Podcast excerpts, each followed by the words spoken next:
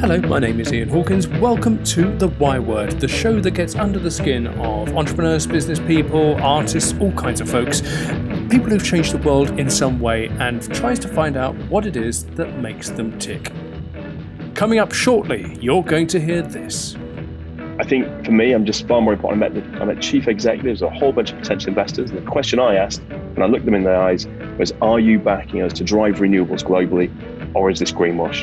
And based upon those answers, I chose the best investor. And I'm really proud of it. Our job as humans is not to live efficient lives, it's to live interesting lives. It's to live lives where we learn and where surprises happen and, and where we can do great things. Where I could personally make a bigger difference to everything I cared about was through business, not politics. Because with business, you know, politics, you can get a lot of votes without making a difference. In business, every customer we win enables us to make a difference. Octopus Energy is a unicorn. That is a startup business with a value of over £1 billion. In five years, it's acquired a number of other energy companies, one and a half million business and domestic customers, and uh, several recommendations from which. So I'm joined by Greg Jackson, the founder and the CEO. Greg, welcome to the Why Word. Hey, how you doing, Ian? Nice to meet you. It's very nice to meet you too. So lots of achievements there, Greg. And I wonder which of those you are the most proud of. Actually, probably none of those. Um, we very early in our history as a company uh, identified the way in which energy pricing typically led to a lot of customers getting ripped off more than they realized. And um, it's genuinely exploitative of, of, customers. We did a load of work analyzing the data, sharing it with journalists and politicians.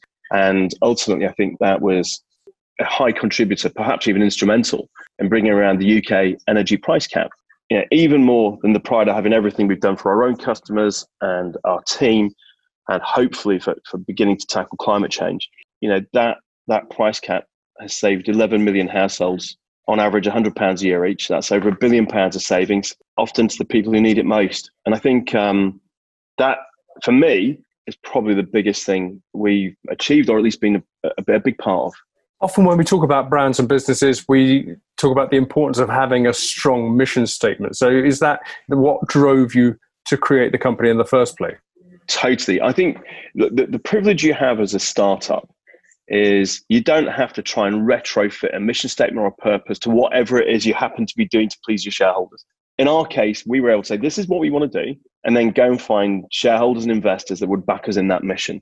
In common with a lot of disruptors and startup companies, we're able to begin with a really strong sense of purpose. And although over time we learn more and we develop, that is the spine off which everything else grows. I'm very interested in the world of green energy and you're such a octopus is a big investor in green energy do you really think businesses should be the ones that are responsible for the whole planet that's a great question you know um, very personally, when I was in my late 20s, I stood to be a councillor in an election because I cared about local issues, I cared about big issues, uh, and I lost by 23 votes. That was the difference between being able to do some good, I hope, and not being able to do anything at all.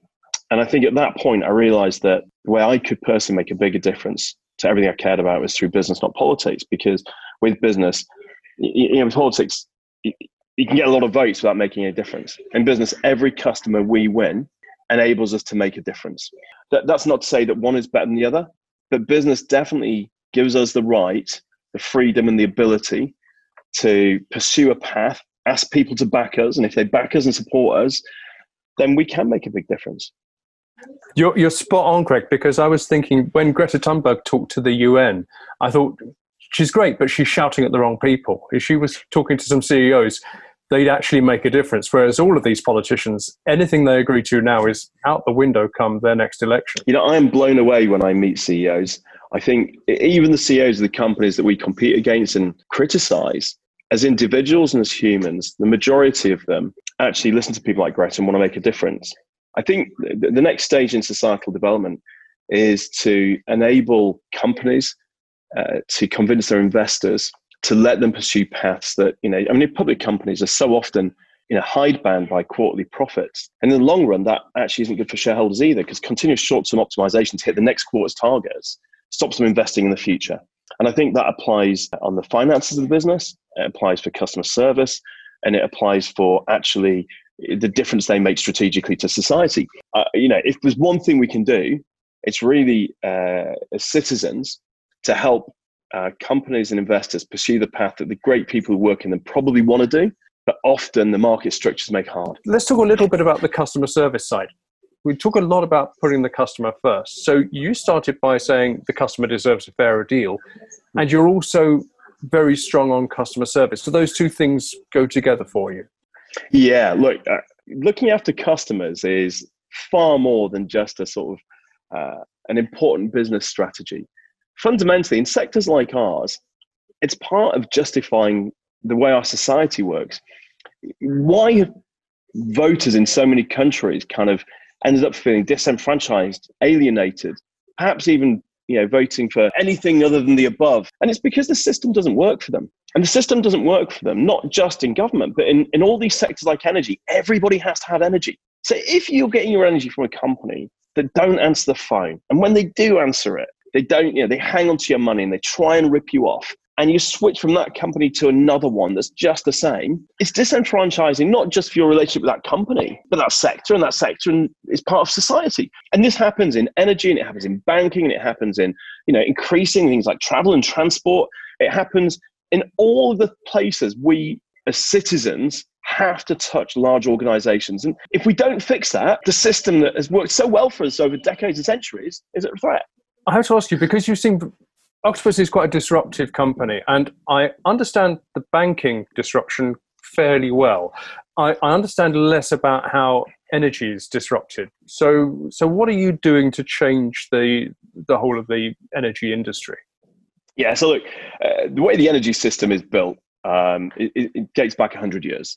Here in the UK, it's built around the idea of 130 coal-fired power stations and uh, you know a big national grid to ship the electricity from near the coal fields where we typically generate it to where people live. Uh, essentially, customers are treated as off takers. You know, we're, we're the lucky recipients of what comes out of those wires. Uh, and we need to invert that so that customers are empowered to be getting the energy they want. And that the companies here don't just pass on the cost, but actually relentlessly drive costs down the way that happens in other retail markets, you know, like sort of supermarkets and stuff. The brutal competition there has driven down cost, driven up quality, and increased the range we've all got available. We need to see that in energy, and we need it now because how long have we got? Energy is one of the biggest contributors to climate change. In fact, if we electrify energy in the UK and make it renewable, that'll deal with something like 78% of the emissions from our economy. All right. And, uh, and yet, for decades, certainly, you know, for many years, we've been told, uh, you know, about the green taxes and cut the green crap, and it's all nonsense. If instead we start reflecting the realities of a renewable system, so that when the, you know, the wind blows and the sun shines, people get bonkers cheap electricity, that's what a customer focused system would do. And yet, because customers have been at the end of the chain, not the beginning of it, that hasn't happened. And that's the change we need to make. Do you think businesses like yours have to engage in social a lot more to, to sort of build those relationships with customers in in the places where the customers feel more comfortable yeah i think we do and i think that's something we learned actually. So when we started the business like i learned a lot of business at a company called procter & gamble a big kind of global consumer goods company. And procter & gamble's famous for brand management. And what p&g would do is work out what they're going to sell to customers then broadcast it. Like the traditional model is that the customer service operation is like a big thick wall around your castle to stop customers getting near what you know what goes on inside. And we realized actually that that's that's got to change it's got a, like a perforated, it's like a sieve that connect customers to the people who can help them internally. So, you know, if a customer gets in touch about the web website design, we don't send them a fob off. We actually put them in touch with the person in charge of website design who will tell them why it is the way it is, but who will also listen and understand what we could do differently. And I hope that's what you see when you talk about the contactability. It's not just standard customer service issues, it's anything people want to talk about. I think the problem with, with going online though is that, you know, it only takes one of your customer service people to have a bad day and then that response is there forever. We live in a culture where those things do live on. And is, do you think there's not a risk for companies when they do something on social media that in the future people look back on it and go, no, you got that wrong, and they make you pay for it further down the line? Yeah, I do. I think um, it's a real it's it's fear of that that often holds companies back. And I think what we have to do is, first of all, be quite brave and know that you know for every 10 steps forward there'll be one back know that sometimes something will be blown out of proportion and come back and haunt you but that the positive that comes from from being brave enough to do it in the first place will vastly outweigh that. I think it helps being a business with the sense of purpose and mission you talked about at the beginning because you know our team are not trying to defend the indefensible. What they're doing is talking about stuff we can be incredibly proud of. And if occasionally we talk about it wrongly or we screw up and there's something we're not proud of, hey, let's be honest about that because that honesty and candor is you know most people understand that and give you credit for being honest about it. Okay greg slightly slightly trickier question here for you which is about the friends of the earth dropped their support fairly recently and i just wanted to know what the story was. I, I know you parted on fairly good terms. And I just wanted to, to cover that. Yeah, it's cool. I mean, it really, obviously a shame, but you've got to remember, first of all, there's about 60 energy companies in the UK, and only three of them have ever had that support. Now, there's no story about the 57 that never had it in the first place. Right. In our case, uh, Friends of the Earth were very clear that they absolutely support what we're doing to make energy greener. And no company, I don't think, is doing as much to change the system here in the UK and then globally to do that. Uh, but when we took investment from an Australian company, in fact, Australia's biggest energy company, uh, I blogged about the fact that they were traditionally and still in fossil fuels, although they're on a journey, and we're going to help move that journey, take them from a browner energy mix to a greener one. Our technology will really help with that. And actually, really importantly, when I spoke to investors from around the world, uh, they were the ones that uh, most backed our mission and gave me the freedom to take the investment they're putting in, hundreds of millions of pounds of investment to make energy greener here and everywhere. But I totally understand that for Friends of the Earth, you know, some of their members would, you know, not like the fact that they've taken that money.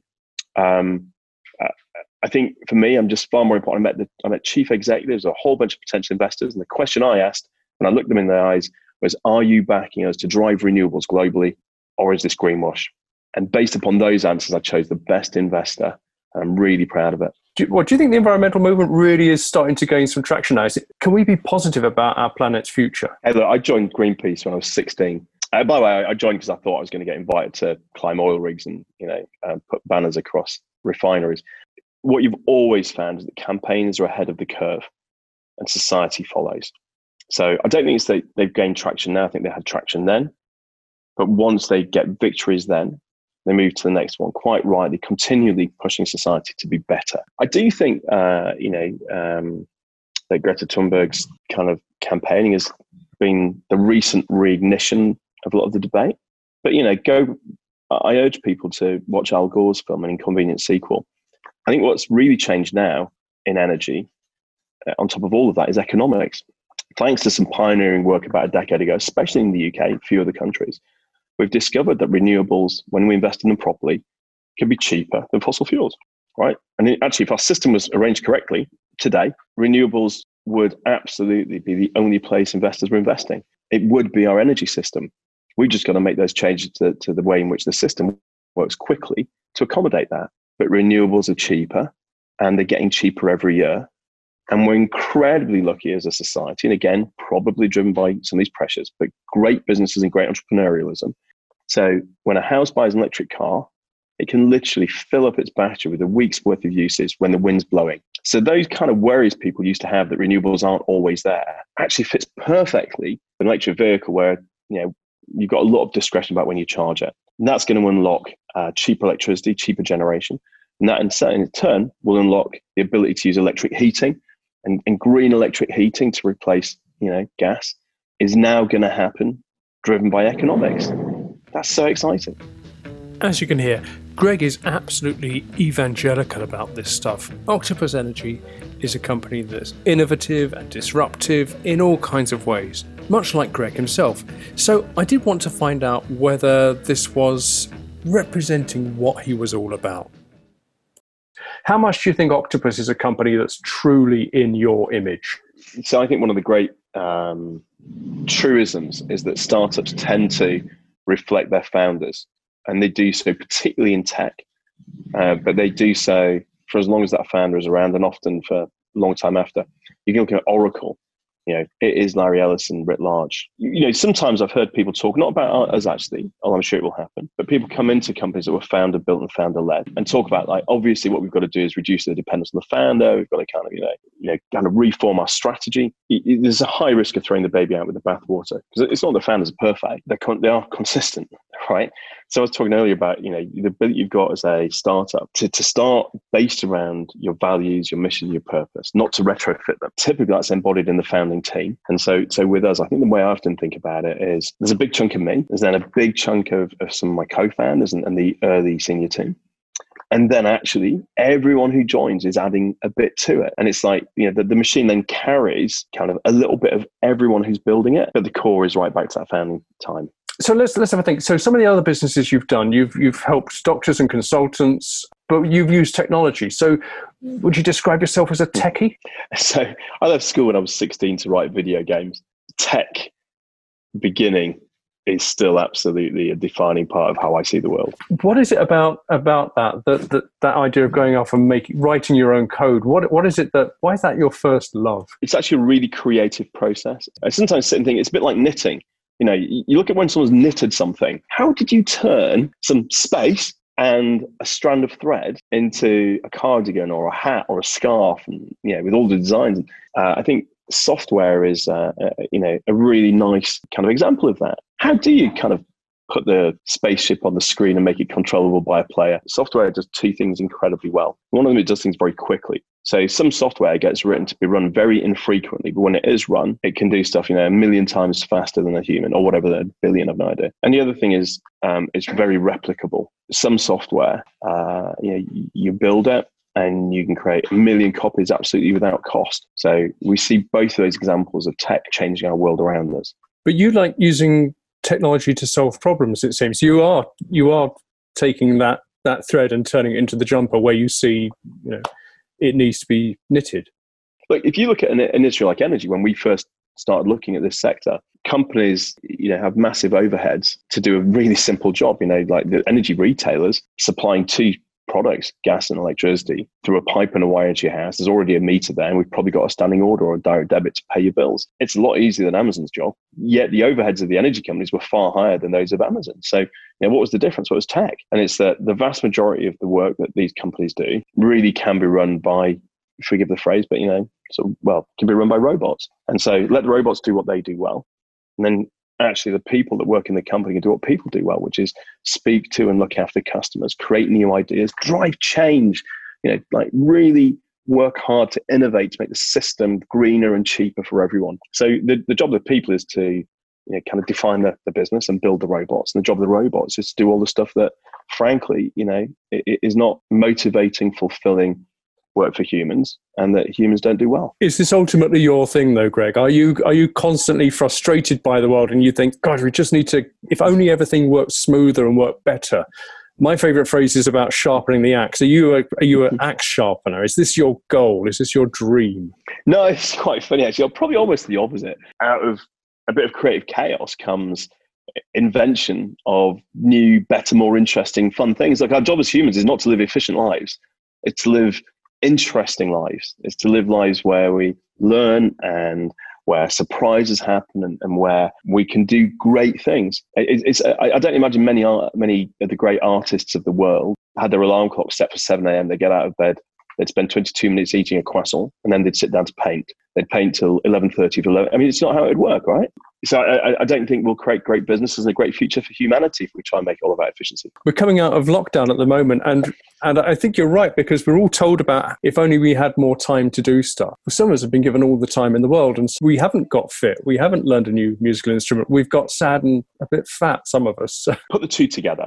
The there are jobs like the, the issuing of bills for an energy company. Of course, that should be efficient, but the time it frees up the human time it frees up from doing those mechanistic things. You know, the ability to then do what what is motivating and enjoyable for humans. You know, creating and and, and collaborating, communicating. That's that's what we should be using the efficiency to create the space for. Now, by the way, and people shouldn't be beating themselves up about not having made a musical instrument and everything. I mean, at the end of the day, um, a lot of people have had time with their family. They've got to know themselves a bit better. They've got off their treadmill for a while, literally by the sound of it. And um, you know, the opportunity to um, do that for a period of time has been helpful. I really do hope that we learn from that, but also that now I suspect now this is very much a moment in time conversation. You know, we do need to get back some of the lives we used to have as well. Otherwise, we're going to have all kinds of mental health, anxiety, loneliness, demotivation. So, you know, humans need humans, and I, and I really hope we get back to that soon as well. Sure. That's a nice thing to hear from a tech person. Human needs humans. It leads on to my next question, which is you sat at the top of a number of businesses now. Do you see yourself as, as a natural leader, you know, out in front, or do you see yourself as pushing people towards, you know, enabling people to reach a common goal? I definitely have a view of how, for example, in energy, how energy can be organized better to deliver greener energy faster and cheaper. I, over the years, I've got older and braver about sticking my neck out and just saying that, and then collaborating with great people who will tell me where I've got it wrong, and that enables us to improve that view and that vision. We've got some brilliant people on our team that do that, and we work together to say like, how do we solve these problems? And then I guess my job is twofold: externally is to be a spokesperson for all of the things that the team are brilliantly innovating, creating, and delivering. And the second is inwardly, really to create an environment in which people are free to be brilliant and I think most organizations don't do as well as that as they could. You know, in job ads, they look for creative, smart, problem solving driven people. And then those people start work and end up in constraining structures that actually, you know, they're either following lots of process and procedure. Um, they haven't got access to the tools that enable them to do their jobs. Kind of all of the motivation that made them get that job in the first place starts to be whittled away by whether it be corporate politics or a lack of ambition. And, and so I think for me, actually, really helping open up and unleash the talent and the skills of people is far more effective than trying to tell them what to do. Greg Jackson, before I release you back into the into the octopus tank, um, you're allowed anybody you like from history, alive, dead, fictional or not. You can have a business lunch with them. It has to be a business lunch. You have to progress your career. Greg Jackson, who would you have for your business lunch? I'm afraid they're still alive, and it's really obvious. And it would be Elon Musk because I think for any of us who think we're busy, look at a guy whose business Tesla has made the electric vehicle revolution at least 10 years faster, possibly more. And off the back of that is spouting a revolution in gigafactories for batteries and everything else. And by the way, also while they're at it, making the cars drive themselves, which is just an added extra that wasn't actually required for electrification. And by the way, that's just one of two CEO jobs because the one is SpaceX, which launches rockets for I mean, it was it eight or ten times cheaper than, than than previous, and then they land themselves on drone ships. And by the way, that's only two of the jobs because then you've got the Boring Company, and you've got Hyperloop, and you've got um, uh, the uh, solar business. That is serious time management, and that is serious ability to drive frontiers bravely. I was thinking time management is the thing, but can I ask, Greg, do you have a Tesla? I do, yeah. In fact, I've got, I'm on my second. This is a space age car that drives itself, right? It doesn't create any pollution. It's virtually silent if you care about such things, it'll be 0 to 60 in two and a half seconds. Greg, uh, thank you very much indeed for, for your time today. It's been lovely talking to you. You too, Ian. It's been an absolute pleasure. Well, thank you so much to my guest today, Greg Jackson. And also, dear listener, thank you to you. I realise your time is at a premium, your attention even more so, so I really appreciate it. If you want to get in touch, please do be my guest. You'll find my LinkedIn details very close to wherever you found this podcast. It will probably be on the show notes if you're using a platform, or it'll be underneath in the comments if you are watching on YouTube. If you know of anybody who you think would be a brilliant guest, drop me a line, let me know. Let me know you're from the podcast. It just makes more sense to me if I know that you've come from here. Well, that's all from me. I'm Ian Hawkins. Have a great time. Till the next time.